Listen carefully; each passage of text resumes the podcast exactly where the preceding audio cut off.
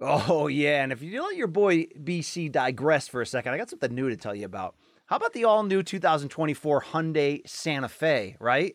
How about a vehicle equipped with everything you need to break free from the dull work week and embark on an adventurous weekend with your family? And if you're looking for features, the all new Hyundai Santa Fe has you covered, like available H-Track all-wheel drive so you can take on the dirt trails and kick up some of that mud. And with standard third row seating, you can make sure the whole family can experience the thrill together. Available dual wireless charging pads make sure no one gets stuck in the great outdoors with a dead phone. Make sure you can worry less about the rugged terrain to come. Want to learn more about the all new Hyundai Santa Fe? Head on over to HyundaiUSA.com or call 562 314 4603 for complete details. It's a 2024 Hyundai Santa Fe.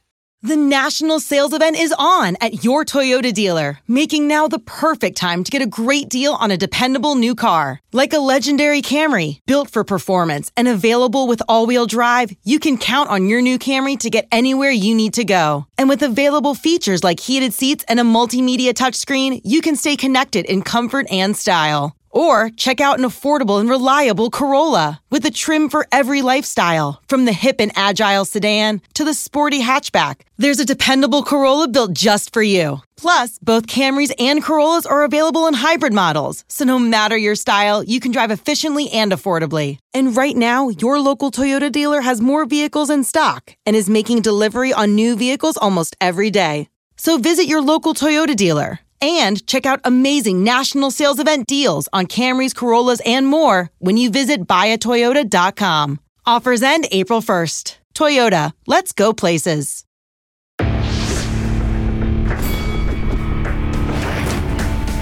Reveille, reveille, donks.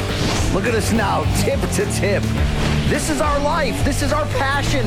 That's the spirit we bring to this show. I'm Luke Thomas. I'm Brian Campbell. This is Morning Kombat.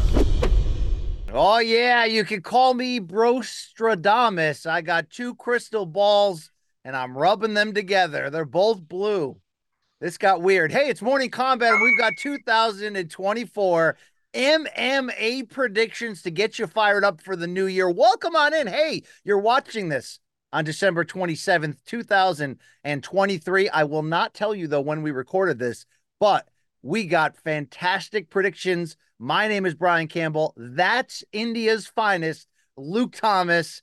Kind of, right? I mean, God, Luke, it's not like I called you an Indian like I did on the last show that never aired. But Luke, I'll tell you this we are Morning Kombat. We are awesome. And Mikey Mormal has convinced me that we did this last year. I don't remember that, but I'm still willing and ready to bang. Okay. Actually, one of the people really loved the episode last year. Actually, you can go back and check that out.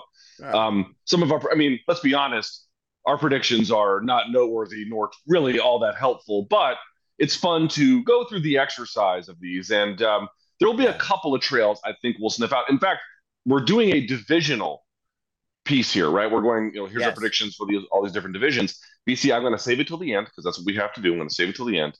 I have another prediction that I want to give out that's non-divisional specific about what's ahead in MMA.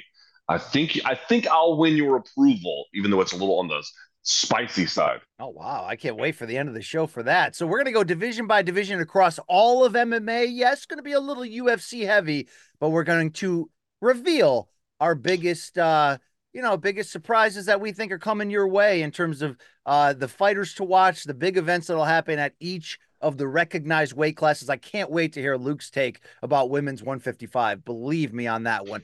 But before we get into it, folks, you do know this is Morning Kombat. You can follow us, you can like, you can subscribe, you can watch all of our beautiful content at youtube.com slash morning kombat. And of course, you want to wear this hat right here.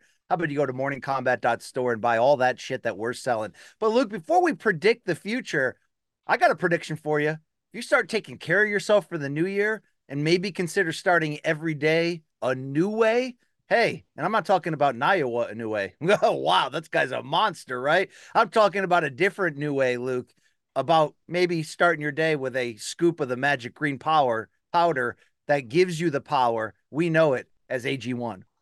You got to have consistent great habits. And what better habit could there be? Seriously, starting your day, cup of cold water, however else you like it, putting some AG1 in there, getting the micronutrients you need, getting the probiotics you need, Not a ton of calories, by the way. This whole thing has barely any calories in it, a tropical taste. And for me, folks, this is important. Having a glass of water.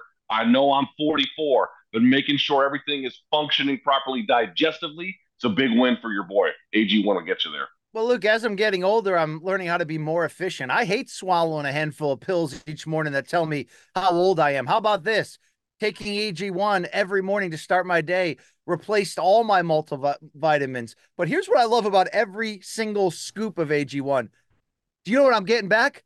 prebiotics, probiotics, digestive enzymes for gut support? How about magnesium and B vitamins for energy support? How about adaptogens to balance my body's stress levels and vitamin C? I got zinc in me. Luke, there's so many good things in me to start my day. It's a lot easier to finish it good when you start it healthy, you start it clean. And this is all about the new year, no limits. Let's put our health first. For me, that begins with AG1. That's right. So here's what's going to happen. And by the way, I think my microphone should sound better now. Uh, here's what we want you to do, right? We want you to be a part of the AG1 movement. So if you want to take ownership of your health, it starts with AG1. Try AG1 and get a free one year supply of vitamin D3, K2, and five free AG1 travel packs with your first purchase. Go to drinkag1.com slash morning kombat BC. Drinkag1.com slash morning kombat. Check it out. Athletic Greens is in the house, my house. It can be in yours too. Get on board. My family uses it, they love it. Hell yeah. All right, Luke. When we look ahead to the new year, division by division, we're going to get a prediction from both of us. We're going to identify our fighters to watch. And you know, Luke, what they used to say about the sport of boxing. Maybe not always true in MMA, but in boxing, you know what they always say? As the heavyweight division goes, so does boxing. In an MMA sense, I have to say this we entered the new year with some optimism, some hope. The whole point is we got to get these guys in the cage or ring against one another. When you look ahead at 2024 in the heavyweight division, what is LT's big prediction? Ready for this one? I don't think Jon Jones versus Stipe Miocic is going to happen. I actually don't think it's going to materialize. Um, how many times in MMA can you recall a plan being this delayed and still being successfully pulled off? It happens, uh, but nothing really big springs to mind. And if you think about it, whether you like it or not, Jones versus Stipe is in fact a big fight. I mean, it's involving big names, and at a bare minimum, the talking points are big. And Jon is obviously relevant as the heavyweight champion. Okay, fair enough. Um, but e- even for all that bigness, the events that will transpire between now and whenever it is supposed to happen, Stipe Miocic could get injured. Can he even make it through a camp? What happens if Tom Aspinall keeps blowing these guys out of the water? I genuinely think with MMA, with how fast moving it is, you can't freeze anything like Han Solo in carbonite and then just unfreeze it later. it doesn't really work. I don't think it's going to happen that's your prediction. Hey, look, I gotta say, Luke, I, I I'm I'm starting to be on that side. Even though you and I have been split on the future of Jon, thinking he was coming back this past November at MSG from the standpoint of would he walk away after Stipe? Is he even part of where the heavyweight division is truly going now with Aspinall as the face as the interim champion and some big young names around him, guys like Jailton Almeida, guys like Sergey Pavlovich, despite the recent loss, uh, to try to knock on that door. I'm starting to lean on your side too in that regard, where I question a few things. I certainly question what you're saying, whether Jones Miocic ever happens. And even if it does, I really question that the winner or loser would ever face the other side of the silo, the other side of the bracket, which right now is the interim side, which is going to become the undisputed side.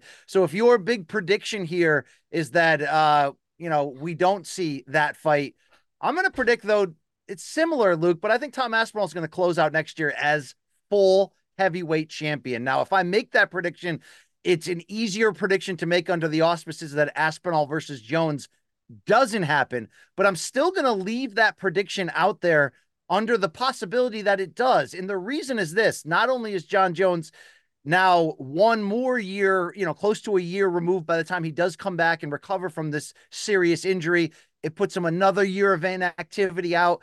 We don't know who he is as a heavyweight. It's a thing I say all the time, but it's true. What was it? 35 seconds, 55 seconds against Cyril Gane, a minute and 20 seconds. It was nothing, right? He sat on him, he sat him down, he got the tap, he got the win. I'm not even sure that Jones, if he does come back, beat Stipe and still want to continue, whether you'd even see him as a favorite at that point against Aspinall. Aspinall does seem to be the future. My prediction here is that he's going to close next year with or without Jones in front of him as the undisputed UFC heavyweight champion. Yeah, I would agree with that. I, I would, I, I, I would. That's where my money is as well. My money is on big old Tom carrying the belt. Big old Tom. Wow. Good. We have a we have a local uh Hartford, Connecticut area goldsmith called Good Old Tom Luke. You can bring your grandmother's old jewelry to him and he'll melt it down and pay you some shekels. You know what I'm yes, saying? Yes, it sounds like a uh, a perfect example of American despair. Yeah, exactly. Let's get Craig Jones in here to break it down. Uh Luke, I want to identify a fighter to watch at heavyweight for the new year. Can I Mhm. give you one? Yeah, How sure. about Vadim Nemkov at heavyweight? Oh, the Ooh. Bellator light heavyweight champion. Yeah, there's been talk about him wanting to move up to heavyweight. We've already seen him beat Ryan Bader, although at light heavyweight, we don't know in some ways. Like Luke, so PFL champions are probably going to fight Bellator champions in an early PFL pay per view to kick off 24. Probably, right? I got to see Vadim Nemkov whether he's going to defend that light heavyweight title one more time in that setup or whether we see him going up to heavyweight because not only do I look at him as a potential threat to take the Bellator heavyweight title should he choose that path, I think he's just as big of a threat of winning the PFL tournament should he want to.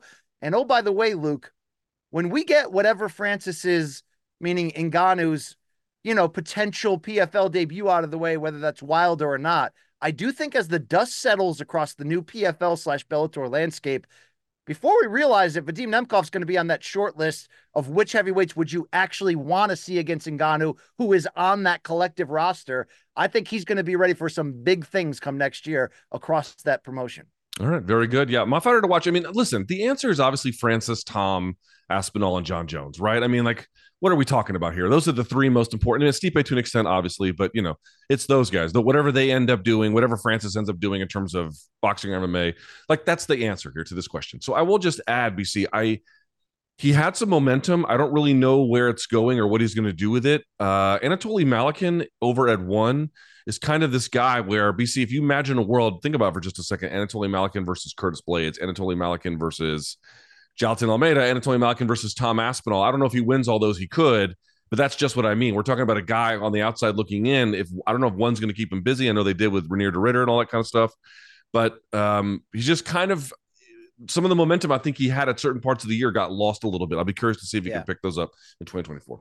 All right, Luke, a division that, at least for UFC circumstances, has been all over the place in 2023 has been light heavyweight, 205 pounds. Alex Pereira, currently your champion, a two division champion at that.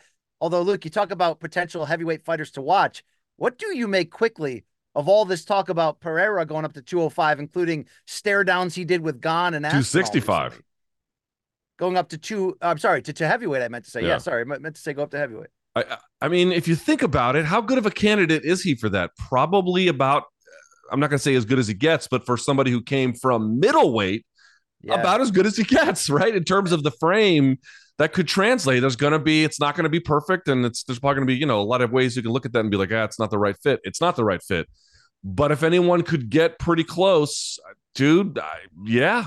The thing is, you just don't, you just don't like his chances against Tom Aspinall, dude. Tom is bigger. No. Tom is quick. He can take it to the floor. Yeah, exactly. Yeah. Like you just thinking realistically, like could he do it? Sure, but probably not. Well, right? That's not a crazy. diss. somebody's going to fight for and win a third division championship in a major MMA promotion. We saw a guy from KSW come up short. We've seen guys Parnasse, come yeah. close. We saw um, Rene de Ridder try that for the interim strap against Anatoly Malykhin and won.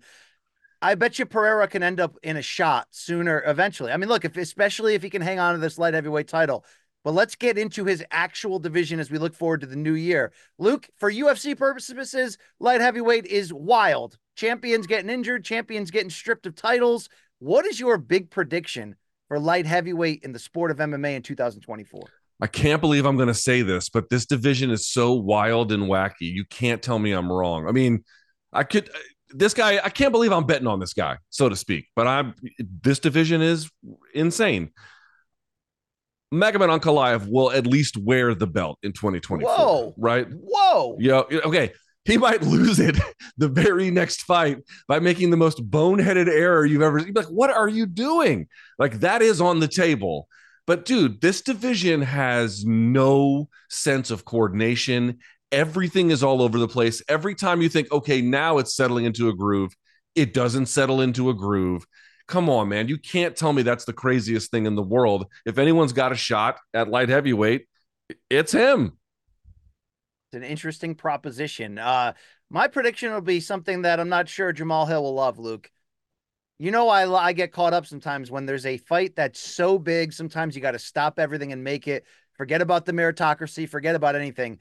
I've been telling you that when UFC rolls out this this UFC 300 card in April of 24, that at least they're going to talk about the idea of Adesanya moving up to light heavyweight, fighting Alex Pereira mm. for the title in their third. uh What would this be now, Luke? That would be their sec their third MMA meeting, their fifth, fifth. sixth meeting, fifth, fifth, meeting overall. Yeah, fifth meeting overall. I didn't realize it was going to be math associated with this.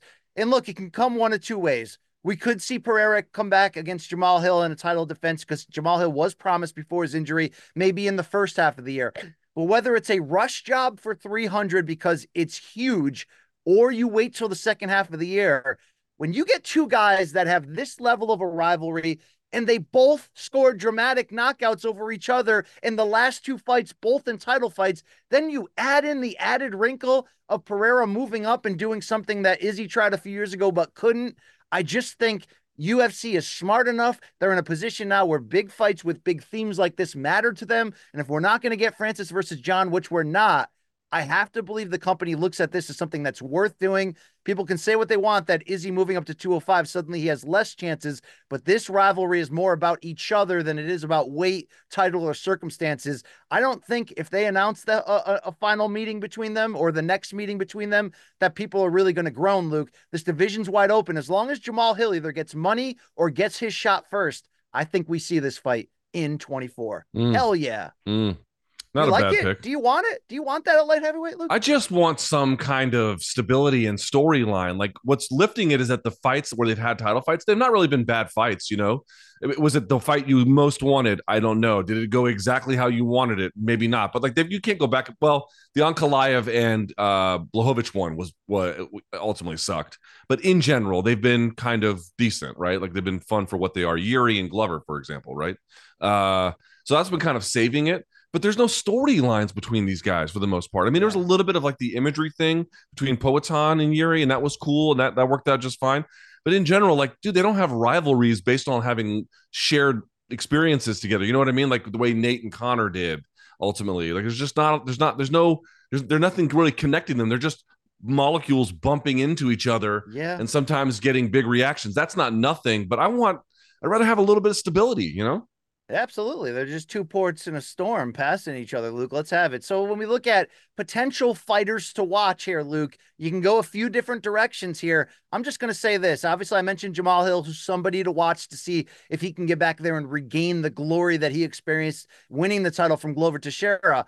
But I got to identify Khalil Rountree Jr. at the very least as a guy I'm watching because this five fight win streak has been very interesting. And even though the knockout victory over Anthony Smith, which was violent and destructive, sort of says, okay, you're at this level.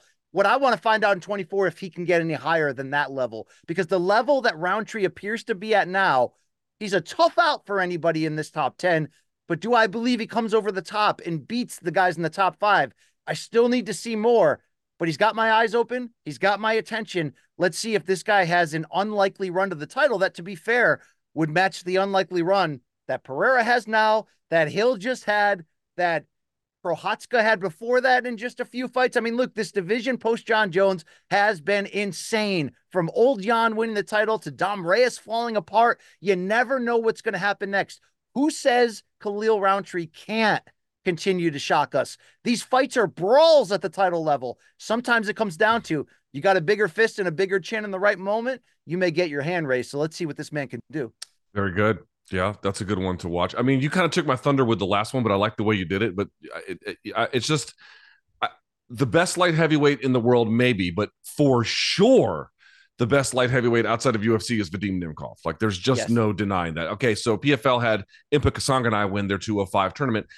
Dude, great story, legitimate improvement. Nobody's mad about it, but he ain't beating Vadim Nemkov with all due respect. He's just not gonna. So, what are they gonna do with him in Bellator? You talk about fighters to watch, what they do with him, who he ends up competing against. And BC's right.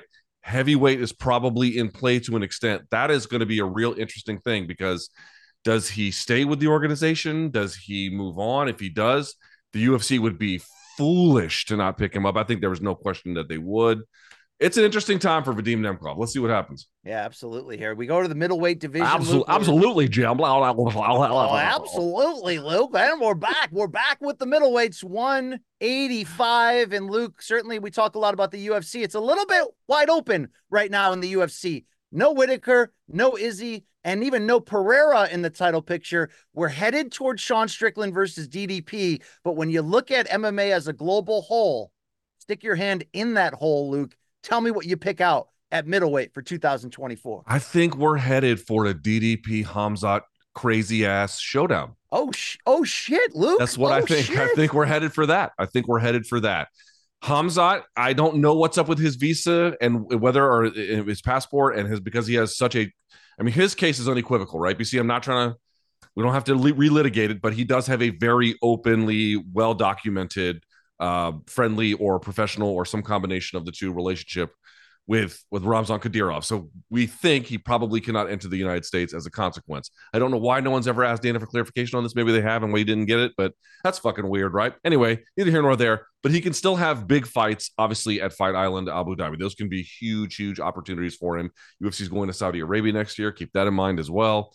Um, although I know they said they're going to be fight nights. The point I'm trying to make is uh, I think DDP, I really, I mean, I slept on him and Sean Strickland, but I really slept on DDP. Sure. And uh, I really got, you know, like like many of us, I got to come up and send that one. He seems like like Sean's going to give him a tough fight, but the things he's saying about fighting at his pace, not Sean's, bringing a little bit of physicality to it, taking a little bit more risk. It's like, dude, you got to learn the lesson. And I hate to say this because you guys know I love Izzy, but like that was not the fight to fight. Like that was the wrong. Uh, you can go back and see. Here's what doesn't work.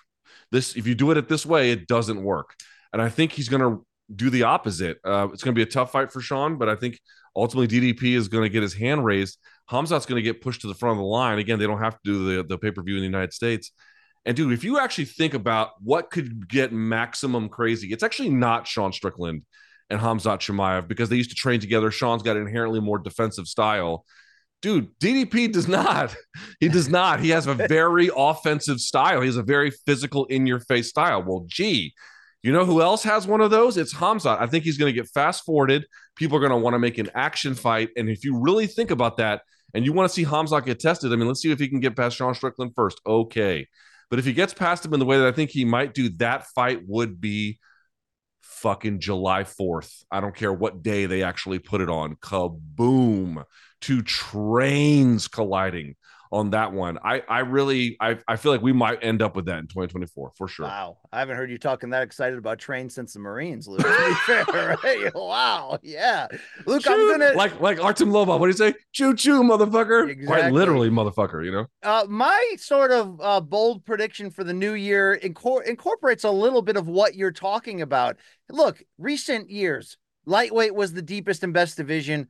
Men's bantamweight caught up and passed it. I think we got to give a lot of credit for women's flyweight over this past year for coming out of nowhere and being deep and fun.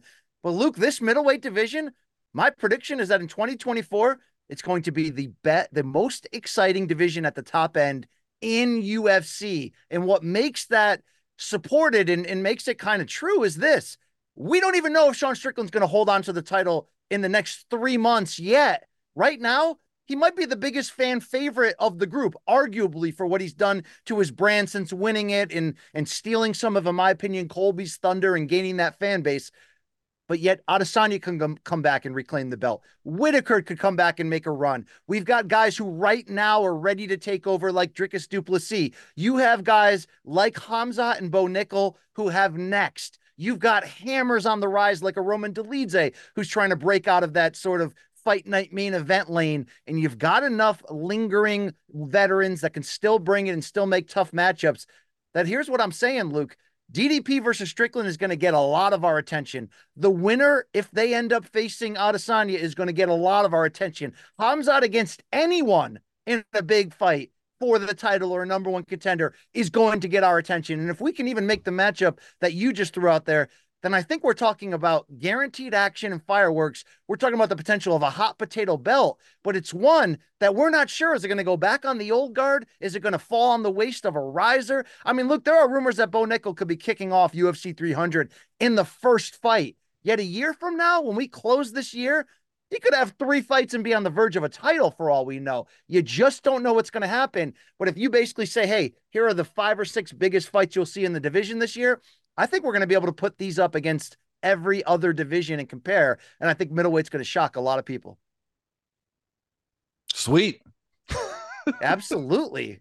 Absolutely, Jim. uh, Luke, I sort of I tipped my cap at hand in there and identified a riser that I'm following closely, and it's not just because his uh, significant other just gave birth to their first child, Luke, over there in Georgia. No, not not Big Chicken, not Atlanta, Georgia talking about Roman Dolidze, Luke. Okay, uh, I'm no ah. longer talking about love triangles or the things you think I'm talking about.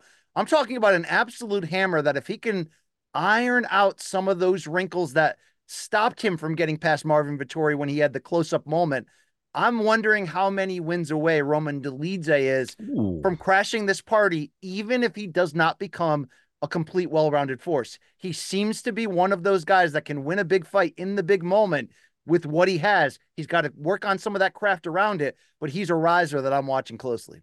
That's a good one. I mean, I so I've bigged up this fight, but let's be honest. Other than that fight, what am I paying attention to? Which is basically what we're asking. What am I paying attention to at 185 pounds in 2024? It's Bo Nickal, right? I really, yeah. really, really want to see what the hell's going to happen with him because we feel like we have a sense about his uh, limits and how fast he can get there. And then he continues to challenge them in all different kinds of ways, but usually just by shattering them. But what actually will happen? Who will he get an opportunity against? Can he get, uh, uh frankly, a little bit more activity? I was disappointed we didn't get him at the end of the year. So I guess, you know, obviously we'll look for him in quarter one if we can. But anyway, that's where my head is at. Bo Nickal let's see what happens. Need I say more? No our 2024 predictions for MMA now go to the welterweight division, 170 pounds. Hey, that's Leon Edwards territory, Luke. When we look at this division I and mean... you try to identify the biggest prediction, I've got to believe you're coming at me full on Kazakh right now. Yeah, I mean, this is real simple. Shavkat Rakhmonov is going to end the year as your welterweight champion, uh, unless he gets hit by a car, God forbid, right? I mean, unless something crazy happens, he is going to be your champion by the end of this year. And people have said, "Oh, you're underestimating Leon." Well, I guess maybe in a sense I am if I'm thinking that Shavkat's going to win, but not really. Like I Shav, no one is going to beat Leon Edwards easily. Nobody. It's not going. I mean, MMA is crazy. You know, uh, anytime you think a guy can never lose, sometimes they do. But uh, I I feel like Shavkat's going to have to walk through hell to to get that belt. It's just if anybody can do it, it's him. He is mowing through contenders. One of the most ex- remember me when I say this. One of the most exciting times. I think this is true in boxing too, BC, but it's a little bit different. But in MMA, it's especially true because the window is narrow but dynamic. Yeah. There's a window when you get these guys who are the real blue chip guys, and there's no doubt even if you don't think he's going to beat Leon, you probably would be agree- in agreement that he's going to fight for a title like next year or at latest 2025. I mean, he's just they can't find a guy who can la- last literally. Um, this is the window you want to pay attention to. Is actually before they are champion when they're going through these contenders and it's this brand new excitement every time because you just don't know exactly how far they go. Could they go all the way? Are they one of those special guys? And what Shavkat is doing and just easily dispatching them where they can't even make it to a decision against him, and he did it with a bad injury. Guys, you're talking about someone who has next level ability. Shavkat Rakhmonov is truly special. And so, do I think Leon Edwards, and by the way, Belal Muhammad could beat him too. Like, I, I don't want to disrespect him either. But let's just keep the conversation about Leon, assuming that's what it comes down to. Do I think Leon is an insanely talented fighter? No doubt in my mind. I don't know if he is uh, quite as special as I, I believe Shavkat Rakhmonov to be. So, but 2024, we're all going to find out, aren't we? Can't wait. We we surely are. Do you think there is one man in the top 15 at welterweight that could give him the biggest problems? Brady's an interesting one because of how he could match him on the ground. You think? Yeah, Right. Leon probably because he's the most well-rounded. Maybe? Obviously, obviously, again, like I said, dude, no one. You could always get knocked out by a single punch, but in Sure. general, no one is beating him easily. Like he's going to be a hard fucking guy to beat, right? indeed. indeed. Um, so yeah, so obviously he's on that list as well. But uh, maybe maybe those two I'd put. And then again, you know, I don't want to. We are, we're all just we keep shitting on Belal Muhammad, not intentionally, but it ends up happening that way. I really don't mean it that way because he could come in and by the way, crash this whole party in ways none of us expected. But you know, we're talking about some of the names that stand out. We listed them. That's basically the, the, him, Brady, Leon, Belal, and for now, that's about it. Yeah, absolutely. Hey, my prediction is going to center around Luke, a husband who has come into the headlines a lot lately. You know where I'm going with this, Luke? Oh, th- you're making an ejaculation joke and marriage sex joke because it's Ian Garry. I didn't I didn't consider ejaculation at all in this joke, but yes, I'm talking about Ian Machado, Garry Luke. So here's my prediction. Look, uh, I got questions, right? Ones that weren't answered to close this year because pneumonia and the flu really kicked uh, Garry's ass and dropped him out of that fight. We're going to see him rescheduled, coming back quickly on the turnaround against Geoff Neal, which is no easy task. But here's what I think Garry's going to do in 2024. I think he's going to absolutely break and bust out.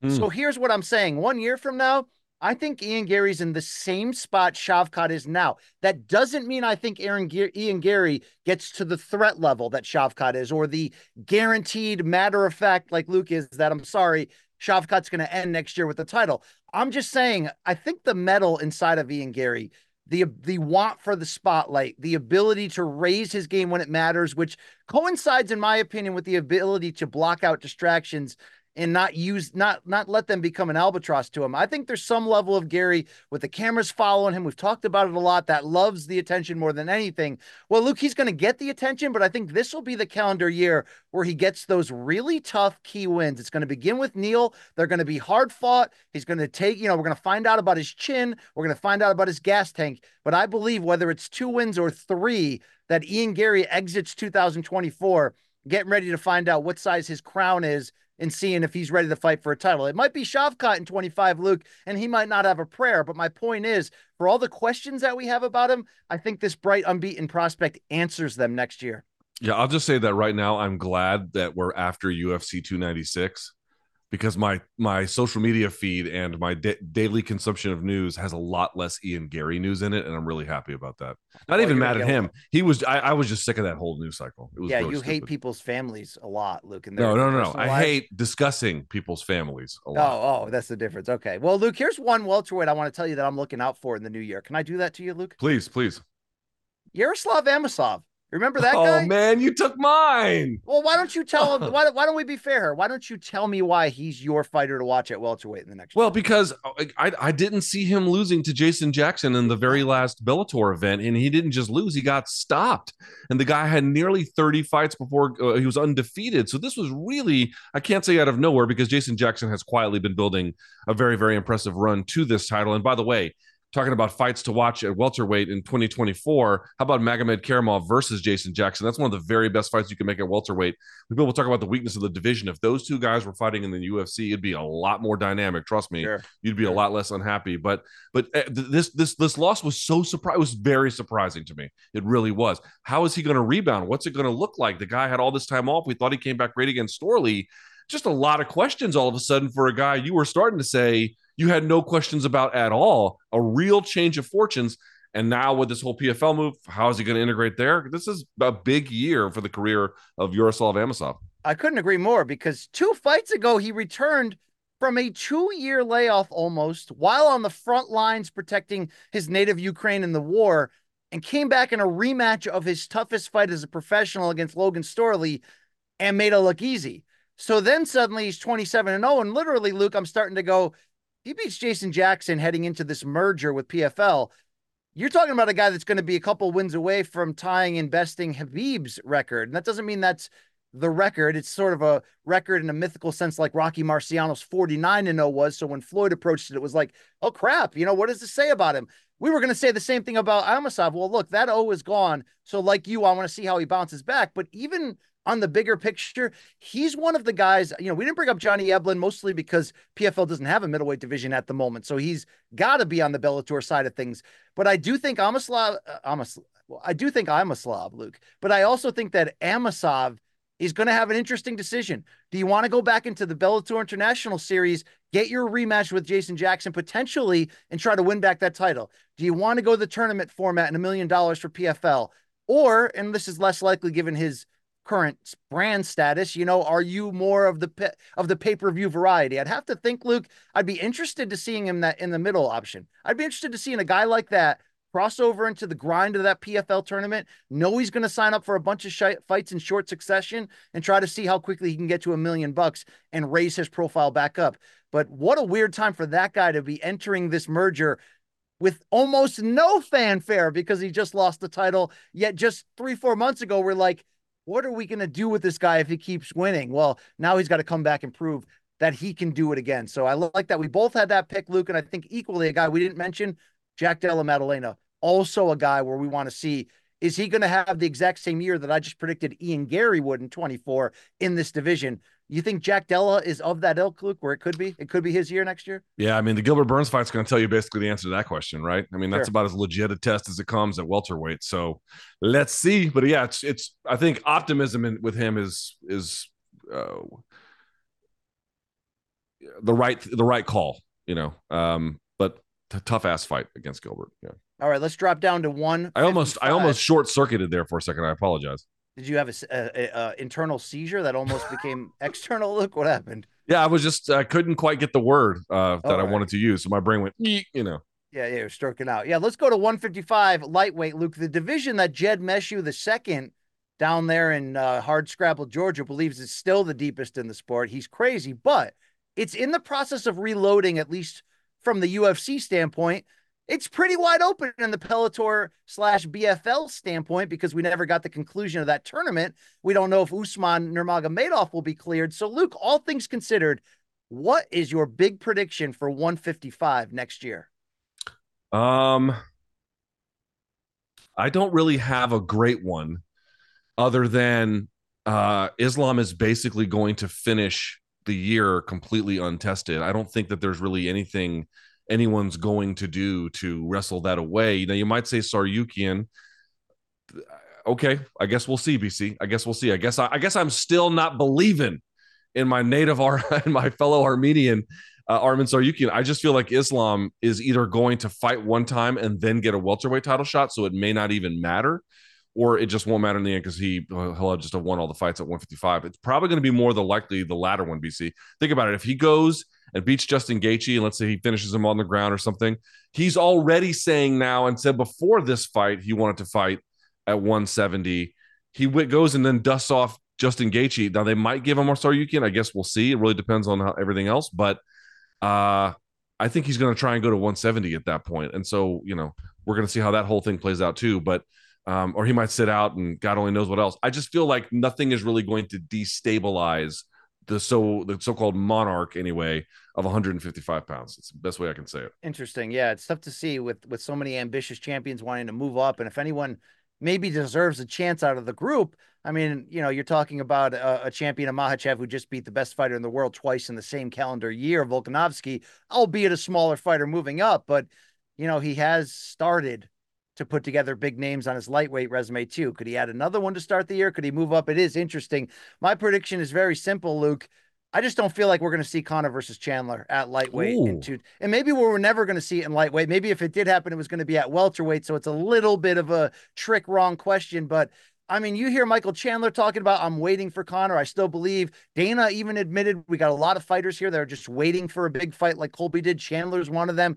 But Luke, you never, ever, ever hear Conor talking about fighting Chandler. And lately, you hear Dana talking about it even less. So we have debated in the past that they don't necessarily need Conor at UFC 300, right? When Conor fights, Robert Half research indicates 9 out of 10 hiring managers are having difficulty hiring.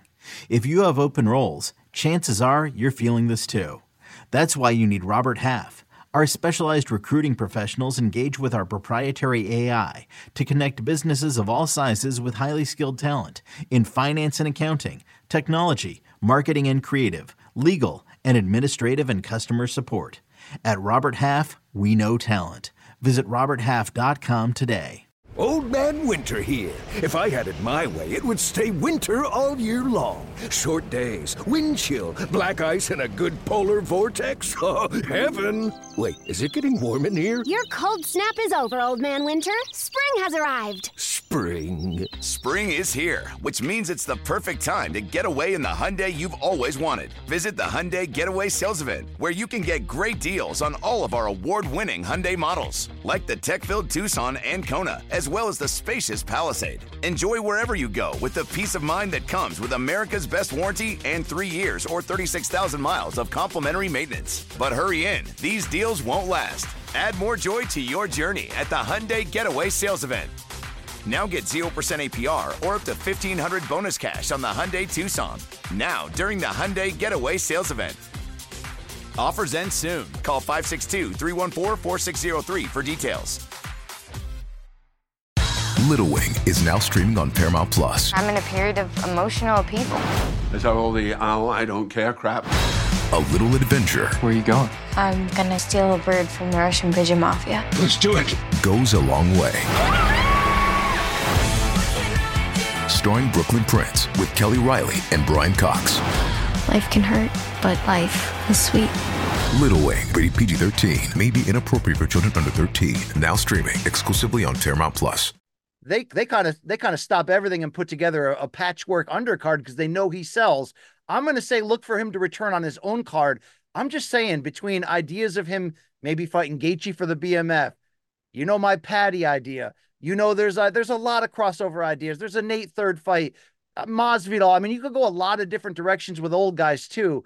I just feel like if we were going to see this fight the wheels really would have been in motion already a year ago. You remember a year ago, Luke, when when TUF season was being filmed, and we were like, okay, so what's the timeline now? If Conor goes in the pool now, what happens?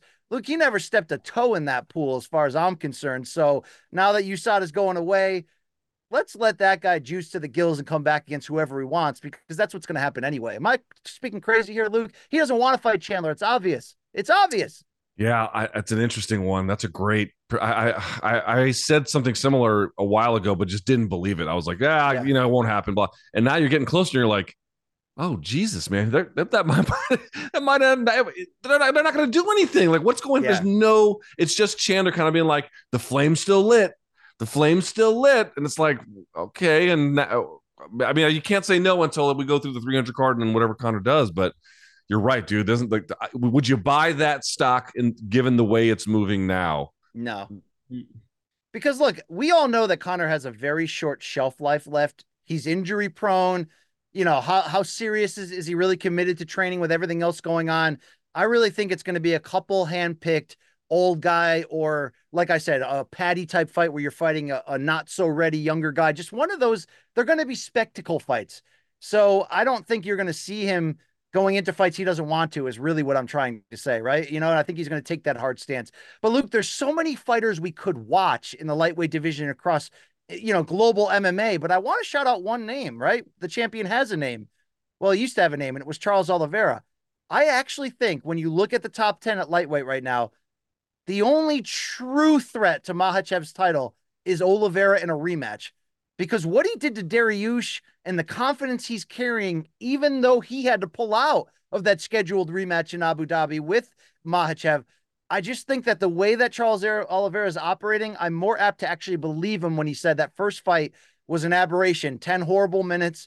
He got handled, fight over, the Islam era begins. I just think that even at his age, Charles Oliveira is going to have one more big swing if he gets the opportunity and is going to be an absolute threat to take that title back against Islam. And if they make that fight, I'm going to be watching it closely, Luke. Yeah, fair enough. For me, I'm just going to hedge a little bit here. It has to be Arman Tsarukyan, right? Because no matter it whether he have to, it well, have to be. It does. It could it be BSD, Luke. Get Frenchy with me. It could be Benoit Saint Denis. It could be. Uh, uh, it could be, but I still he, he's so much further away. I, I guess that we got to still see. Although he does have exciting fights ahead of him in 2024. Yes. Fair enough. But with Tsarukyan, he's right around that spot. So does he fight Oliveira? Does he win? Does he lose? How does he look? Like who does he fight Poirier? Like we don't really know what might be next if he doesn't get a title shot and what that's going to look like and everything. So definitely, definitely, definitely for me, Tsarukyan is one of these guys. The uh, we talked about it. The graduating class of new guys wasn't quite the graduation that we thought, but maybe they're going to start to pick it up here in 2024. Maybe Luke, maybe freaking not. Uh, we got to name two other guys in this division: AJ McKee, Usman Nurmagomedov. We, we, we yeah, hope, good call. We hope they'd be in the Bellator lightweight Grand Prix championship. It's it was arguably the best fight you could have made in all of Bellator over the past year. Now I don't know where they're going. Usman had the drug test. He got pulled from that tournament. We don't think that tournament's going to conclude. Uh, is Usman going to go into the PFL, Bellator? Is he out of the? I mean, like, there's a lot of questions. And the same thing with McKee. Look, you could argue that McKee is the most valuable. You could argue the same about Usman. That either of these guys is the most valuable acquisition from PFL in this deal. You could argue that. You could.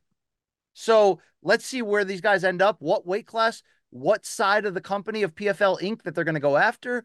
This could be a really big years for both. They could also do nothing, Luke, and be wasted. We got to find out. I'm going to be wasted watching them. You know. Yeah, no, I'm gonna be um, high as balls watching them. It's gonna be great. Thank you, thank you. All right, uh, n- any other lightweights you care about? Probably not. Right? No. Thank you. That's that's the bottom line on that one. All right, Luke. You would have said you would have said. I mean, maybe you would have said OAM if he stuck around, maybe, but he's Maybe. gone too. So like, what? Who else is there? That's it. All right. Well, Luke, speaking of a new year and trying to predict the future in MMA, I can predict the future for anybody out there who's heading into the new year, maybe hoping they can make a health change, maybe already purchased the new gym membership. But my prediction is this, guys if you don't have it together, if you don't have a plan, if you don't have the knowledge and wisdom at hand, heck, if you don't have the coach in the palm of your hand, like the Fitbod app gives you, then I got to tell you, good luck climbing those plateaus. Good luck getting to that next level because you want everything in one in an app that can plan out your workouts, can adjust to where your body is is going, can build recovery into it, can show you 1000 instructional videos on new ways to build your body and mind. Luke, Fitbod's got it all. Why don't these people download it right now? Uh, guys, this is real simple, right? Twenty. The, the, you want to have a New Year's resolution for January. January is now just really a, a little more than a week away, more than a week away, but you get the idea. Like it's not far. You got some time to get this right because it's so simple. You can just get the app Fitbod. But what you need is a plan for 2024. Whatever your goal is, you want to put on muscle, you want to lose weight. Fitbod can help you get there by giving you specific plans where when you show up to the gym or when you work out at home, because it can adapt to all of that, you know exactly what you have to do. You just have to follow it. It tracks your progress, makes adjustments to everything so that you can get to your destination, the goal you have in mind on time. Fitbod, folks, that's what it's going to give you. It's going to give you the blueprint for success. Fitbod, Fitbod, Fitbod. Luke, I used to think it was weird back in the 90s when people would show up at the gym with a giant notebook and a pen and they'd be writing down every rep and they'd be charting it like it's a science nerd experiment. Turns out, Luke, the nerds are the ones that are cool nowadays because you know what the Fitbod app does that I love best? Keeps track of everything, not just the the varying of my intensity and volume or the, you know, the, the app that keeps my gym sessions fresh it keeps all of my achievements in personal bests and with fitbod's all new progress tracking charts i can actually see the direction that i'm headed. If i continue to push myself harder vary my workouts and intensities i can get to the next level. I can't stress this enough guys. You do it alone you're going to get the results of what you're capable of. But if you want to be more than what you used to be you got to put what's in your hand, what will get you there. And that's the instruction, the motivation, the organization that Fitbod brings today. So, folks, we want you to download this great Fitbod app right now to get a head start on your fitness revolution and to sweeten the pot a bit. How about 25% off your subscription right now? How about three free personalized workouts? All you have to do is go to fitbod.me slash combat with a K. Luke, tell them. Tell them. 25% off free personalized workouts at F-I-T-B-O-D dot M-E slash combat. Folks, that's combat with a K. Fitbod dot me slash combat. Let's do it. All right, Luke, back to 2024 in MMA. And when we look at featherweight, the old 145, obviously my prediction is simple, right? A certain great featherweight will finally come out of retirement and gain the UFC title after years of us wondering is he the, the the great one that got away? You know what direction I'm going there, right? Yeah, that's a bunch of silliness. Can I tell you what's actually going to happen in Oh, sure. Please. Wait, wait. You don't you don't believe in Zabit, Luke? What are you doing? Isn't he a doctor now or some engineering student or some shit? I don't know. I don't, Something like that? He ain't fighting, I, don't can tell you that. I don't speak Russian, Luke. I'm not even in a hurry. What do you got at featherweight? Yeah, Ilia Topuria is going to be your next featherweight champion at, in 2024. Okay, but that's just because he reps Spain and you love Madrid so much. Come on, Luke, show your cards. I, I got a question for you. How come I can't believe in things for reasons I actually believe in them? Why do I have to believe in them for the phony reasons that you invent in your head that I like them? Because Luke, I eh, I embody the spirit of our fan base. Okay, Luke, that's why. All right. It's just so it just amazes me that no one is allowed to actually like things for reasons they like them. They have to they can only like them by this bizarre interpretation, this prism of limited understand frankly all bad faith interpretation for one's human action. All right, share a good faith. Give me a good faith interpretation of why Topuria is the man next year. So, is anyone going to credibly claim I haven't give Volkanovski his due as a fighter? Please be fucking serious. The guy actually changed my perspective, frankly, on what I thought fighters could do. If you actually ask me what I think Volkanovski leaves to the fight game, it's the ways in which he talked about it before, scrambling their brains. Everyone tries to do it, but the systematized, free flow jazz kind of way that he was able to do it, I think actually raised the level of what you've ever seen in MMA. I really mean that. I actually think he's that good. He I have that much respect for him that I think if you can change the sport, think about it, BC. The best players you've ever heard of talking about American football, these were guys like Jim Brown. They had to make rules to change the game so Jim Brown would stop shitting on him. Like that's that's the level of ability he had. Anyway, and I was in lacrosse actually, not football, but same concept. But he is 35 or he will be by the time they fight. And more to the point, coming off of that head kick KO to uh, to Islam, I understand that from a medical suspension standpoint, he's doing everything above board. I understand uh, that I'm sure his he and his team have thought about this and taken the best care that they possibly could, all given the circumstances. I'm sure he'll have a great camp. Like I don't have any mistrust of what Volkanovski can do. I just think Father Time will, in fact, catch up with him in 2024. The speed at which he's been moving has been remarkable for a long time. It was true when folks were not paying attention when he was beating the Jose Aldos of the world, when he was beating the Chad Mendezes of the world, and no one really pegged him as like a future guy. He's been killing it for that long, and here he has arrived at this point. It the problem is this is a brutal fucking game. Topuria is next level good. Um, and you no one, no one, not even the great Alexander Volkanovski can beat Father Time. That's it. That's very true. It's very true, and that's why that fight is so important. We're going to find that out. It's going to have a. It's going to. Di- it's going to dictate a lot because I was, you know, toying whether to make a prediction around Max Holloway, who's the number one contender right now at featherweight and still has it. But Luke, he's kind of dependent upon Topuria winning, right, to try to to try to turn this upside down and give him an opportunity. So let's talk about if Volkanovski won. What would be my prediction? Here's what it's built around, Luke. Even though I've made predictions or fighters to watch in this division exclusively about Brian Ortega for each of the last uh, years that I've worked in MMA because I love that guy. He doesn't seem to be coming out of that bullpen for the big renaissance year, although let's give him another chance. You know who's coming on, Luke?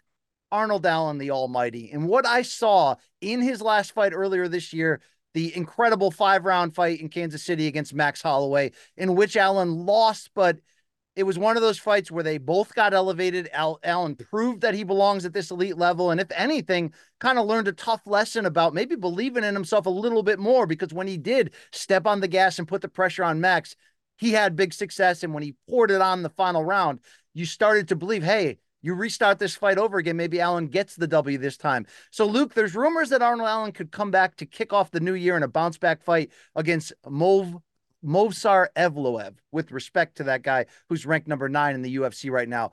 But my prediction is, Luke, that Arnold Allen, if things fall his way, could find himself in line for a title shot at the end of this calendar year. You have Yair Rodriguez and Brian Ortega at two and three, but can be question marks in some degree, especially Ortega. And you've got Topuria, who at number five, if he loses against uh, Volkanovski, it really comes down to this: Is UFC going to sub Maxin? Probably not. Is there still time for Giga Chikadze or anybody else at the back end of this top ten to make some big noise? Of course. But who is really like a guy in this top 10 that that really you could carve a path for. I think it's Arnold Allen, and I think the company respects the performance he had against Max. He's got to come out in his first fight in the new year and put it on. But Luke, I don't think this guy's figured out how great he can be at 29, and I think he will next year, and I think he'll fight for a world title. What do you think about that? Yeah, yeah, that's actually a decent. I don't think that's too crazy. I would mostly agree with that. Okay, mostly. All right, who are you watching for then? At one, um, I'm going to give two names from the same organization because I mean, obviously, you could pick whoever you want from UFC, but I do think there's more interesting stories sometimes around the league, so to speak. BC, what about Aaron Pico and Patricio Pitbull? Heck no, they're yeah. both still in Bellator, and we don't know what's next. But Pico in his last fight looked great, looked tremendous. They have really done, it appears, Brandon Gibson and the folks over Jackson Wink have done a phenomenal job in slowly rebuilding him into a, the great fighter that he appears to have become. Will he get a title shot? I don't know. What's next is really a big question for me. But also, BC, Patricio Pitbull, still the featherweight champion over there at Bellator, but man, big questions uh, coming off of obviously what has not been the most successful of his campaign of his career in the last year so, obviously punctuated by, in my mind, the 135 loss attempt to Sergio Pettis, which he lost pretty cleanly. And then Patchy Mix went in there, and we'll talk about him a little bit later, went in there and just kind of beaten, I won't say no problem, but relatively simply beating uh, Sergio Pettis. So big questions around two very good, very interesting, different stages of their career featherweights over at Bellator. Obviously, with Bellator, another layer of intrigue on top of it. Let's see.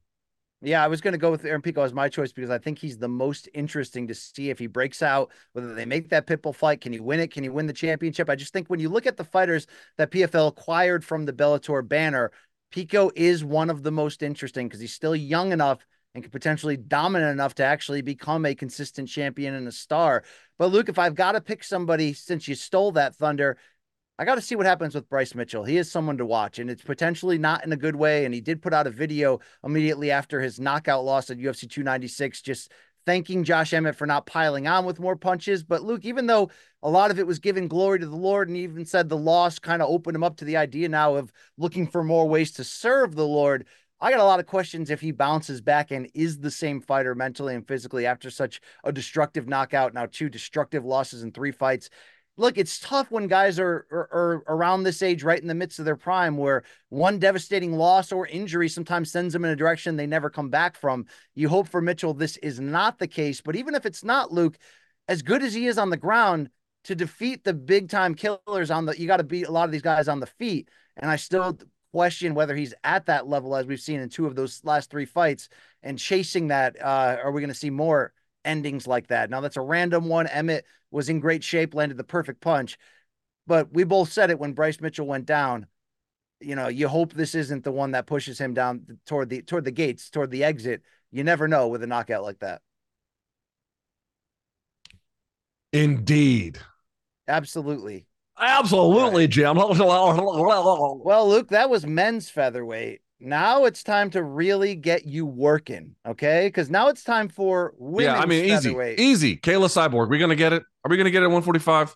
I know they're supposed to do the the champion versus champion bit, so we're supposed to get obviously Pacheco uh taking on Cyborg, or uh, that's what is again. We'll see. I don't really know what I don't really know ultimately what they're going to do. They're they're putting, dude. Only the PFL would put a fight no one asked for in front of the fight people have at least asked for somewhat, and for a time a lot. Only they would be like, okay, we can't give you the thing you want, but here's what we're gonna do. We're gonna give you a dangerous fight that not only will come before it, but could actually ruin the one after. Okay, I, here's what I'll say with them. If you, you and you're referencing putting Pacheco against Cyborg in the Bellator versus PFL. Yes, this thing. Bellator PFL. I think that is one of the best matchups in that crossover series, so it's I'm, worth doing. And I'm not saying two, it's. A, I'm not saying it's a bad fight. I PC. get your point. Can I get to number two then, so you can understand why I'm why I'm giving you two points? And number two, I think the promotion wins because whoever wins that that's a fresh fight against Kayla, meaning she could have the chance to redeem herself against Pacheco and do it after Pacheco slays Cyborg if it happens, which makes that fight bigger. Or Pacheco, or uh, I'm sorry, Cyborg versus Kayla is just big unto itself. And with Pacheco losing, do you know what that would mean, Luke? If Cyborg beats Pacheco first, that means they can do Kayla versus Cyborg without everybody going, hey, didn't Kayla lose to Pacheco? Why are she, you know? So I'm saying, yeah, is that like is that what people are going to do? The PFL diehards are really going to hold their feet to the Okay. fire, right? So Okay. they can make, well, you know, what we really, dude. How, when are people going to realize that procedural adherence, in the most strict sense, is the is the death of MMA promotions?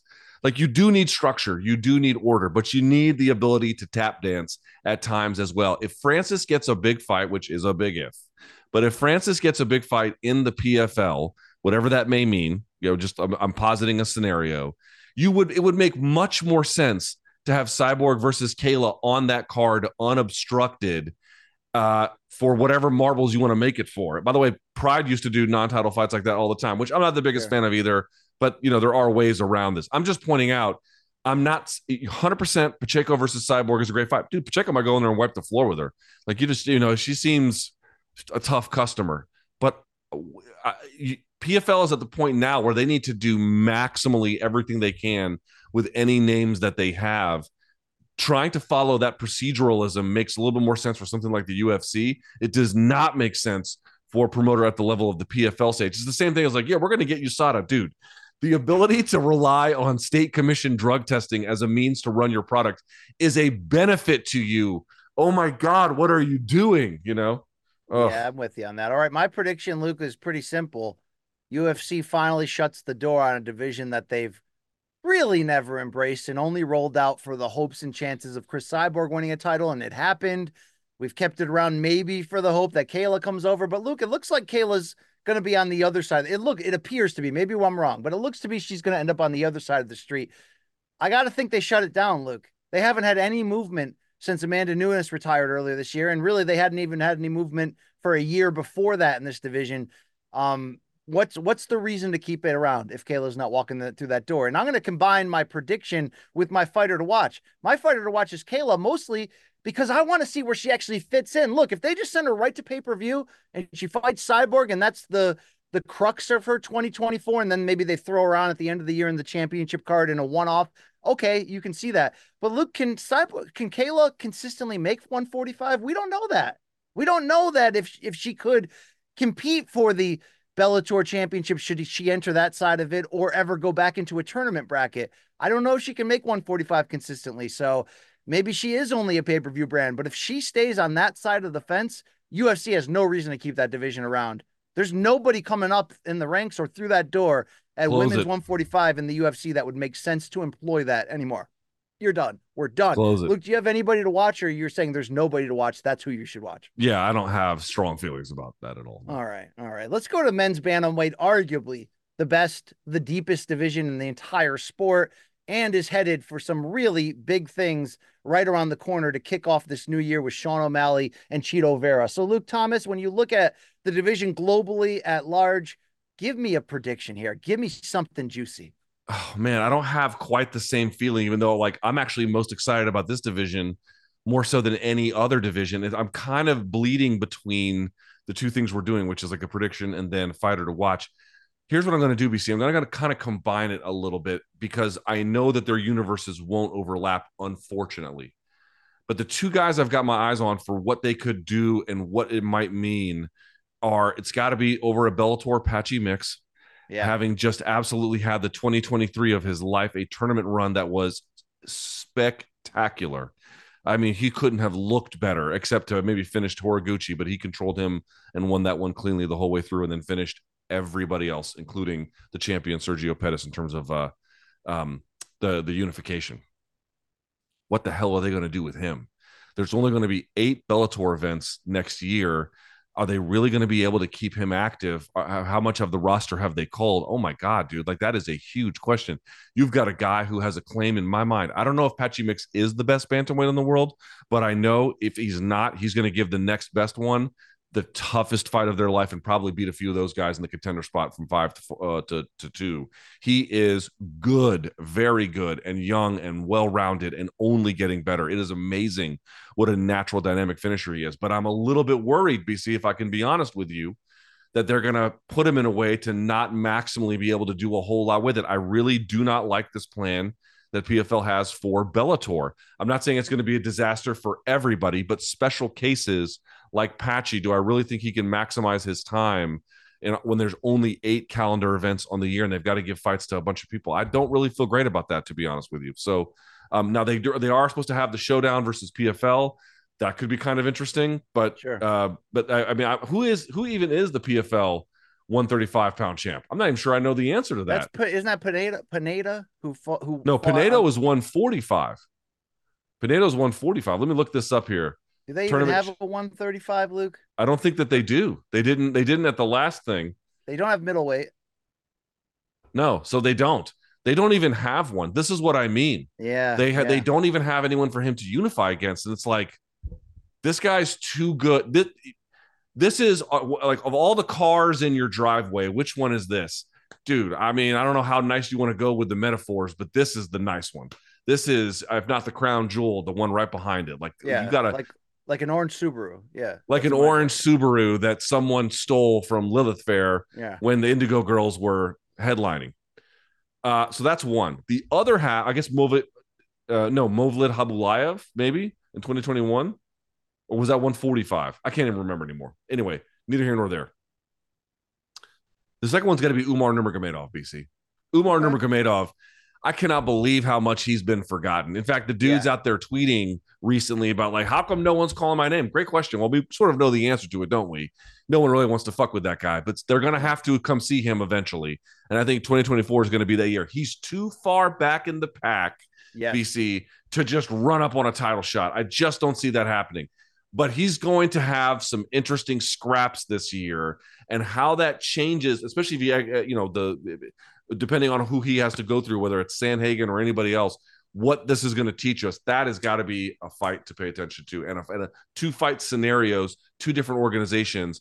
Maybe they're two best bantamweights. We'll see, but two Yeah. definitely interesting storylines. Very big picture there. I like them both. Like I almost was going to go with Umar myself. My fighter to watch is actually Aljamain Sterling, Luke, because I don't know where he fits in suddenly, right? He's still the number one contender, just lost the title at O'Malley, is talking still about should I move it up to 45 or will he take another big matchup? I'm not sure, Luke, and with the age creeping up in these smaller weight classes, you do have to watch that as well for Aljo. Will he break out and have some big, you know, non-title wins and eh, or establish himself a new in a new division or or or not? I don't know. But my prediction, bold prediction for bantamweight for next year, is 2024's MMA Fighter of the Year is currently in this top 10, Luke. And he's going to close the year as champion. Are you ready for this? I'm ready. Merab Willie. Because if he gets a win over Henry Cejudo, which I, I'm going to assume he's going to be the betting favorite, although that's a great fight to start the year, could you imagine him then fighting the winner of uh of of the champion O'Malley versus Chito Vera and winning that championship to close the year. Yes, I can. Look, it's his time. It's his. I know there's been injuries. I know there's been some things, but what separates him? The cardio, because he's already proven that he he can win a crazy war like the one he had with Marlon Moraes. He's proven that that cardio can go 25 full minutes and he can wear out anybody.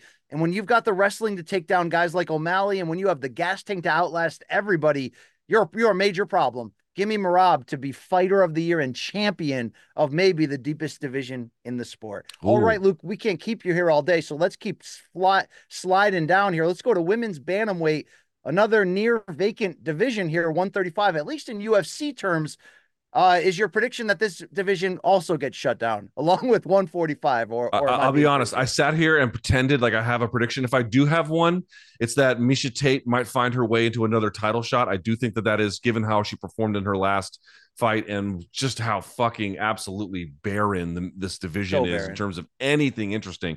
But honestly, BC, if I have to give you a real prediction, it's that it's going to take a lot more than a year to unfuck what you have going on there with how there's again not really any rivalries not really any interesting compelling matchups. You do have individually talented fighters. You do have individually great performances. Hell irene aldana at ufc 296 pretty redemptive fight given the egg she had laid against amanda nunes. So it's not like there's nothing there but good lord there's just not a lot. There's not a lot going on in terms of exciting contenders exciting matchups exciting storylines. And I don't think that just one year is actually going to be enough to get us to a place because the problem is no matter how far down the list you look, you don't necessarily see a lot of change on the horizon. No. That's not the case at all for the other women's divisions, but it No. definitely is at 135. Yeah, it's bad. I don't want to waste too much time here, but I think Aldana's the fighter to watch coming off of that brawl with Hosa to see. She might be the best fighter in the division. Obviously, I still want to respect Julianna Peña, who hasn't been back. Eh, She's going to need a big fight. We're going to see if Mayra Bueno Silva can get past Pennington. But uh, my prediction is is is kind of simple, Luke. And you stole a little bit about my thunder with Miesha, but I've predicted this every year now for like four straight years. I think this is the last year I can get away with it. Get ready. Holly Holm will fight for the title for the last time in 2024. Luke, she's it's going to happen here. I mean, dude, what a shit division. Is there even? There's no 135 in PFL or or uh, Bellator, right? That's, uh, that's... Bellator does. Who is it? No, Liz they have Carmouche? 25. They, they have that's 25. Doesn't Bellator have Liz Carmouche? Yeah, at 125 they do. Are you sure? Yeah, she beat Velasquez for the title. Yeah. Oh, you might be right about that. Yeah. Flyweight. Yeah. All right. That wraps that up, Luke. Nobody likes that division. Men's flyweight, though, is on fire and it's wild. And Luke, we got a new champion that might have staying power. So you ready for a crazy prediction from your boy BC? It feels easy to go with, but he's won me over. Pantoja's going to go the distance and end the year as champion despite creeping up in age and despite welcoming so much damage look, he is the right guy at the right time, like Figueiredo, where he's a dual threat finisher and he's tough as nails. He also makes the weight a little bit easier.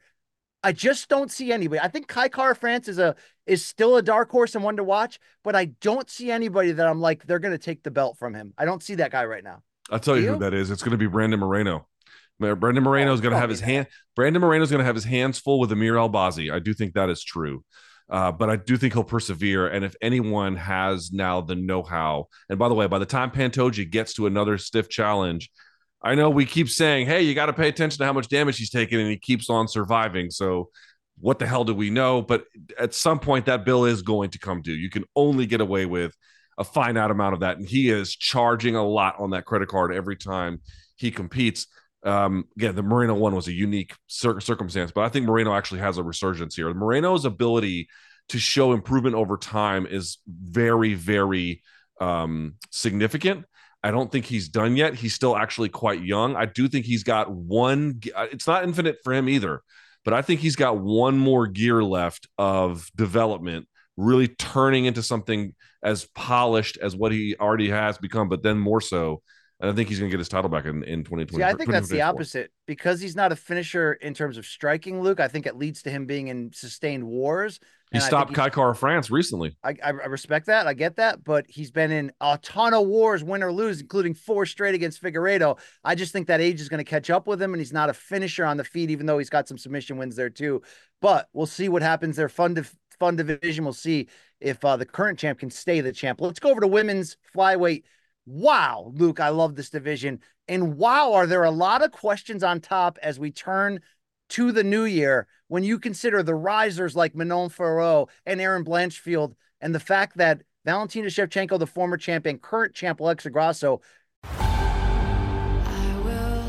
The hit Paramount Plus original docuseries returns. The last time I saw Max, he looked at us laughing, and then everything changed in a blink of an eye. My feeling as a detective is that he was murdered. Yahoo Entertainment calls it a spine-chilling docuseries showcasing real-life tragedies. What if it was your child who went missing? We need to know the truth. Never seen again. Now streaming on Paramount Plus. Grab your VIP pass. We're delving into the secretive world of Formula One. Behind the scenes with two of the sport's biggest names, Mercedes and Williams. This is not coal mining, this is Formula One motor racing. As they build their new cars. We want to be so much further ahead. We're in permanent racing mode. And face shocking headlines. Here's Lewis Hamilton moving away from Mercedes. I'm Joseph Fiennes, and this is F1 Back at Base. Listen wherever you get your podcasts. It's the most wonderful time of the year. Fantasy baseball draft season is upon us, which means you need to listen to Fantasy Baseball today, part of the CBS Sports Podcast Network. Join Scott White, Chris Towers, and me, Frank Stampfl, six times per week throughout March. Sleepers, breakouts, busts, live mock drafts, spring training updates, and everything in between every Monday through Saturday. Make sure to download and follow on Apple Podcasts, Spotify, the Audacy app, and everywhere else podcasts are found probably do need to see each other again, Luke. So where do you stand on either fighter to watch or a big prediction in this great division for the new year? Yeah, it's going to be the Erin Blanchfield division. Here she comes, folks. It's going to be the Erin Blanchfield division. Now, I do want to see what happens between Grasso and Shevchenko if they can make that happen again, and that might that might interrupt the calendar, BC, because if they delay that or they if they want to hold that for the next I mean, I doubt they would hold it for the next UFC Noche, but if for some reason it pushes everything back, then it delays what Blanchfield will do. But yeah. she if I mean, again, no one is truly inevitable in MMA, but if anyone is, it's got to be her. I think her level. Uh, she has real deficiencies. Um, you know, for all the good about her, she's hard nosed, great wrestling, good top control, good boxing. She has shown in in recent performances the ability to persevere, but she's taken big punches for extended periods of time. Like there's a lot in her striking defense that needs cleaning up, and there's a lot of polish on the ground that she doesn't necessarily have. But the will, BC, the will to hammer whoever is in front of her out of the way. Uh, again, and she is also skilled. The two there, man, they do a lot of work for her. I think it's her time at 125 pounds. Shevchenko is, you know, as good as everyone says she is, but older. I don't think that's unfair. And Grasso is super amazing. You can argue that she should have lost the rematch, and I don't think the, the physical intensity she's going to be able to match. Erin Blanchfield is going to be hoisting gold by this time next year. Yeah, by the time she gets the chance, you're probably right. But before she gets the chance, my my big prediction might come true, Luke. I doubted as you did. Can Valentina Shevchenko come back and climb that mountain? And the rematch against Grasso, she actually did, Luke. And if they didn't screw her on that 10 8 round, right, she would have won back the championship. So you get the feeling that they're probably going to do a trilogy here. And I just think if anybody can do what Deiveson Figueiredo did a couple years ago at 34 at flyweight, men's flyweight, come back and win the title at an advanced age. And in this case, because Shevchenko is already 35, would add her name to the vaunted Luke Thomas stat of doom that only Tyron Woodley has been able to stand back and and stiff arm and win a battle against Father Time. Luke, they say Father Time's undefeated. We don't know much about Mother Time. So you know what, Shevchenko? I think she gets the belt back. With the with the fact that Blanchfield's coming on, I got the same questions as to who will end the year, but I predict that Valentina Shevchenko scores one of the most impressive old person fighter wins, you know, old meaning 35 for a career mixed martial artist who lives this. Yeah, I think she can dip back into the bag one more time. She proved me wrong in that rematch when she came as close as she did. My fighters to watch both have the last name of Silva, Luke. You know, I like Natalia Silva's kickboxing game, the high pressure. But I think maybe even Karine Silva has a higher upside because she's more of a finisher. Either way, both of those two Brazilian fighters are part of this next new generation that's turning over at 125, and it's more than fun to watch. So this division is going to be great. There's old, new, and in between. We'll see who oh, ends uh, the year. Very quickly, very quickly. I'll, I'll add Maycee Barber to that list, who I thought at times, you know, was, there were some hiccups in her development, but more recently has looked better than ever. Um, she's got a big year with big fights in front of her as well. Pay attention; she could do something special this year as well. Luke, 115 pounds, women's strawweight, such a great division. And it's our final one of this look ahead for the new year. So, Luke, Zhang Weili is your champion once again. But there's some inevitable, there's at least one inevitable fighter that's knocking on that door. Where are you looking for the new year? What's going to happen? Yeah, dude, what's up with Tatiana Suarez? Right. I mean, that's the whole story for me. Now, the getting to a if they if the UFC ends up going with uh with with Zhang Weili and Yan Xiaonan in China, that is the story itself because opening that market is going to be huge. Opening that market with a women's fight in 2024 is like a remarkable feat that, in all of sports to be quite honest. Like that's a very difficult thing to do. Like think about like what's the first like really big fight between two chinese nationals in china on like assuming that they put it on pay-per-view or something like that some big show like that? You want to do that one right. They, to do that with two of the smallest the smallest the, the overall smallest division you have and then the smallest obviously among the women. That's that's a that's an interesting thing in combat sports, and it's an interesting thing in MMA. To I think, frankly, to brag about. Um, but putting that aside for just a minute, we're we're we're, we're examining disruptors who could disrupt the party, who could come through and crash it. We didn't even know if she was going to be able to return to the octagon with what was it, a three or four year layoff, BC. I remember interviewing her before the layoff, and everyone at the time, and it was, you know, somewhat exaggerated, but they were calling her the female Khabib. The female Khabib was what all the conversation was Damn. about. And so, has she gotten back to that? Not necessarily, but she's looked really good. Her last fight in particular was very strong. If she's going to make a move, clock is ticking because she's just missed so much time. Dude, she's ready. I don't know. I don't know if she's going to wear gold, but I think what her story is, whatever way she goes, the division will probably go. You'll learn, you'll know what's going to happen based off of her performances. Um, big year for her. Yeah, that that that seems to be a uh, an inevitable feeling, and eventually, when she, if she does face the winner of uh, Zhang versus uh, Xiaonan. It's going to be a hell of a fight to see her try to climb that mountain. She's probably going to have to win one in between. Uh, what I'm going to predict here, Luke, is unfortunately, I always said Mackenzie Dern has nine lives, and I've tried to fight that battle that, look, there's still time. But, Luke, I think she's run out of a lot of lives. And I think the fallout of the most recent disappointing step up that should have been the one that lifted Dern finally into the title picture, the, the, the true core of the title picture, and UFC a chance to really find out how marketable she could be what we saw was that, you know, she cut ties with Jason Parillo when the gym closed down and suddenly her corner was chaos. And look, we've subsequently found out that, you know, you don't really, it's hard to tell from the inside out, but is her dad a great influence as a cornerman? Is the new boyfriend that, that she's rumored to be dating and living with that's now her coach, is that guy a good, you know, choice? Look, it seems to be like there's a lot of chaos around her constantly, whether that's her fault or not. The fallout of her divorce still seems to think, be a big thing on her mind. And while that may have fueled her past Angela Hill, that's also a fight she should have dominated over five rounds and looked the way she did. Uh, Luke, I, I, my, my doubts are, are, have never been higher. Everyone like you who said, look, you know, you can like certain parts of her game, but unless these foundational elements get fixed, she's got issues. You know, I would always tell you to pack that up and sit on it, Luke, because my feelings, my vibes are telling me that she still can be dominant.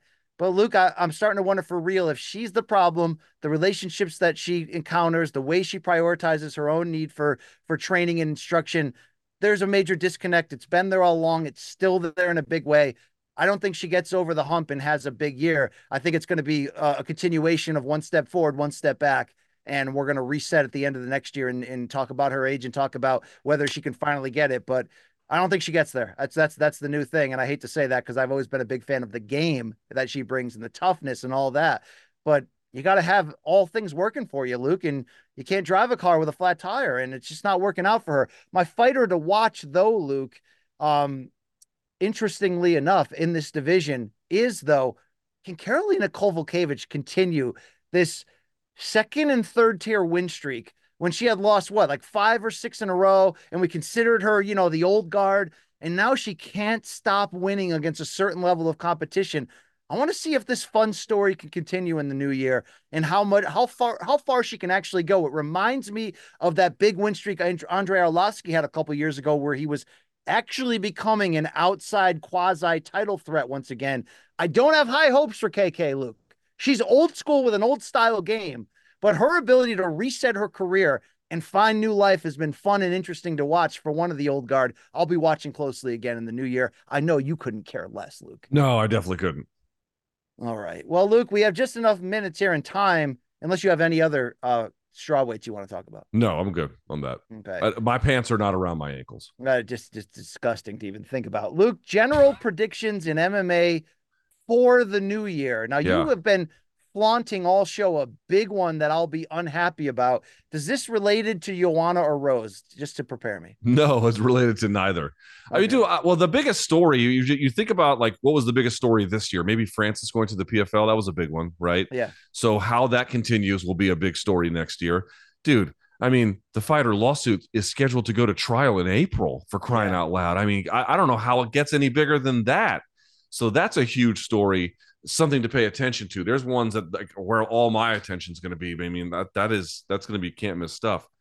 Uh, but I got to tell you, man, I'm getting some weird vibes, and I think you are as well. So there was that article on the reporting of one's finances that said they were going to run out of money basically and runway in 2024 more recently and it's due to what has happened with bellator bellator had an economy basically had an annual budget of 40 million that they would pay out to fighters in like the whole year. I mean, that's a or you know there was a 40 million operational cost, but a lot of that would go to fighter salary.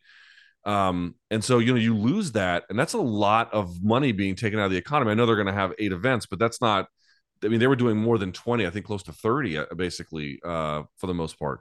So you're losing a lot there, and I understand it. But you know, also like you don't hear a lot of fighters complaining publicly about one because their contracts are so restrictive. They I feel like they might view retaliation as a problem.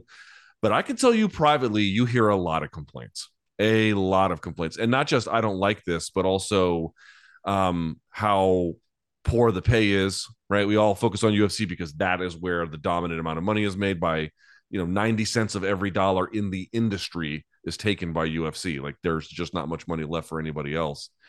Uh, here is basically what my I don't know if you know again we're doing predictions. I'll, I'll give you the best I can.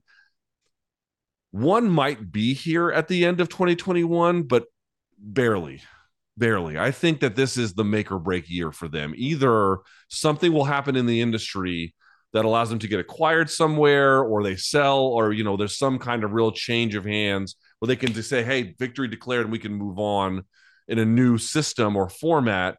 Uh, or what you have been witnessing will eventually just go away. And this year, it looks like is going to be the test case. I'm hearing too many bad things yeah. from too many different directions to think that there's not more than just smoke. There's there's fire here probably as well.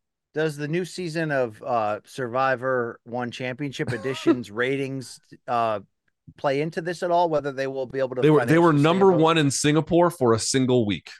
Yeah, wow, congratulations. Yeah, yeah, that was that was great. Yeah. All right. Uh interesting prediction there, Luke. Um it's hard to predict here looking ahead, but I wonder for Francis and Ngannou, Luke, because when the PFL and Donn Davis on Ariel's show did say like they hoped to roll out the Bellator PFL Supercard in like February, ideally get Francis making his debut in the first half, uh, first quarter actually, hoping it would be Deontay Wilder, and then they wanted to close 2024 by getting that Jake Paul MMA fight that they were guaranteed. And Donn kept saying, look, man, you know, Jake told me he needs a year to train, so I'm going to give him that. But Luke, other factors may play in there that that really could prevent PFL from from getting its paper. Now, look, they're trying to do three things at once. They're trying to reinvent Bellator. They're trying to do their regular season tournament championship format, and they're trying to launch a pay per view division. Or really, what that means is they want to launch two pay per views. But Luke, Jake Paul is not talking about MMA anymore. All right. I know he signed a deal. I know this is the plan. But this guy's talking about taking a bunch of boxing fights against prospects and building toward an inevitable title shot. And on the flip side, you know, I just talked to Anthony, I'm sorry, Deontay Wilder ahead of uh, this return right before Christmas. And, you know, he was hoping to beat Joseph Parker, fight Anthony jo- Joshua in February or March, and then, you know, he said, look, if, if a PFL fight comes around and it could be made, maybe, but, you know, I'm not making that priority. Luke, to some degree, if you're telling me right now that that that Francis is getting Wilder and Jake will fight, I'll say, okay, they got a fighting chance to do the big type of, you know, impact that PFL's trying to make next year and, and legitimately trying to compete head to head for the UFC. But Luke, pay per view and the success of it and getting people to have to see these must see events that's going to matter in that transaction. In fact, you can argue it's going to matter the most. Uh, so you mentioned that there's a way that the Pacheco versus Cyborg fight could kill the overall effectiveness of what we've wanted, which is Kayla versus Cyborg, new generation versus old generation. Okay, what if that happens? And what if Wilder's not available for Francis? And what if Francis gets the call from Saudi for a huge boxing fight? And what if Jake Paul stays doing what he's doing? All I'm saying is here is I've had optimism for PFL to come out in the new year and swing big and at least have a fighting shot at doing what they're saying. But Luke, they need, need, in my opinion, those pay per view main events to get made and to hit big, or it's going to be hard for them to invade this top tier of global MMA promotion the way they want to. Because let's ask ourselves who else is Francis going to fight right now? Right? Like, yeah, you could get a certain second rate heavyweight that would at least be a place filler and we could see Francis return at MMA. But that's not what they want. They want big time freak show must see Francis versus Deontay Wilder. They can't get that. And if Jake isn't on schedule like they want, I don't know who else they're going to put on pay per view next year. And that's that's really uh, a, a prediction, not a prediction, but something I'm I'm nervous for them that I need to see play out. Because if you don't have these bookend pay per view events that rock the world and get people's attention, what do you have, Luke? You got a lot of quarterbacks in that system. You got who's the starter? You're right. You got a cage that that's very, very intelligent. Really that's smart cage right there. Um, do you have any? My other prediction is this, Luke. You're going to go over the allotted time that we have. After a year off, we come back and we win best MMA programming at the World MMA Awards. Hey! from Dana White Contender Series. We hold off the aggressive competition that we normally face from the likes of Ariel Helwani, Rogan. I'm sorry, Rogan at times, Anik and Florian. Respect to all those great shows. But what we have planned in 24 in the MMA and boxing space and the dick joke space for you here on Morning Kombat, it's next level. It's going to take a little bit to come next together. level dick jokes But by the end of next year, you guys will know who the best damn combat sports show, period, really is. Okay. So that's not a prediction, Luke. As Paul Heyman would say, it's a spoiler. Yeah, there you go. Also, we didn't, it's kind of funny. This is like the, when was the last time we did a prediction show? We didn't mention Nate Diaz. We didn't really, you, you briefly touched on Conor McGregor, but we didn't yeah, really have a lot of Conor McGregor discussion. That hasn't happened in quite some time. I don't have much more to add to it than that. Again, the the the U the antitrust case is just the most monumental thing that could happen one way or the other. So we'll be paying attention to that. It should be a fun year, and yes, for you and me, knock on wood.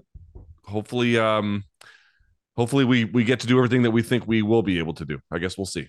Yeah, let's do it. Let's stay together. Let's not break up, Luke. Okay, let's keep this together. We'll find out what happens in MMA. Keep, in keep alive this sexless marriage. That's what I'm talking about. At least now I have two of them, Luke. Let's let's shout out Mikey Mormal on the ones and twos of CBS Sports, and let's tell you, folks, enjoy yourselves this New Year's. Let's be safe, but let's get excited for a new year for all of us, for this show, for your health, for your mental health. Let's do it, folks. Big year to come. We hope you are enjoying your holiday break. This has been Luke Thomas and Brian Campbell of Morning Kombat. Luke Thomas, you get the last word entering the new year. Hey, happy holidays, Merry Christmas, Kwanzaa, Hanukkah, all that fun stuff. Happy New Year. Don't drink and drive. Call Uber. And if you can't, just walk. Don't do anything stupid. We'll see you, jabronis. I know we have shows after this, but I just want to say we'll see you, jabronis, obviously next year as well. Be there for the MK experience. For the C- king of CTE, I'm the king of DC. Two kings out of here. MK, we're done. Peace. Smell your gains. Be loyal. Bitches. Rise and shine, football fans. This is Susanna Fuller from Morning Footy, a podcast part of the CBS Sports Golazo Network covering the breadth of the global game. Join me, Nico Cantor, Charlie Davies, Alexis Guerreros, and guests every morning for the perfect blend of news, analysis, conversation, and exclusive interviews. If you love soccer, then look no further. We've got you covered for Europe's top five leagues the W Gold Cup, the Champions League knockout stage, CONCACAF Nations League, NWSL, MLS, transfer news, and much more. Download and follow on Apple Podcasts, Spotify, and anywhere podcasts are found. Subscribe to Morning Footy.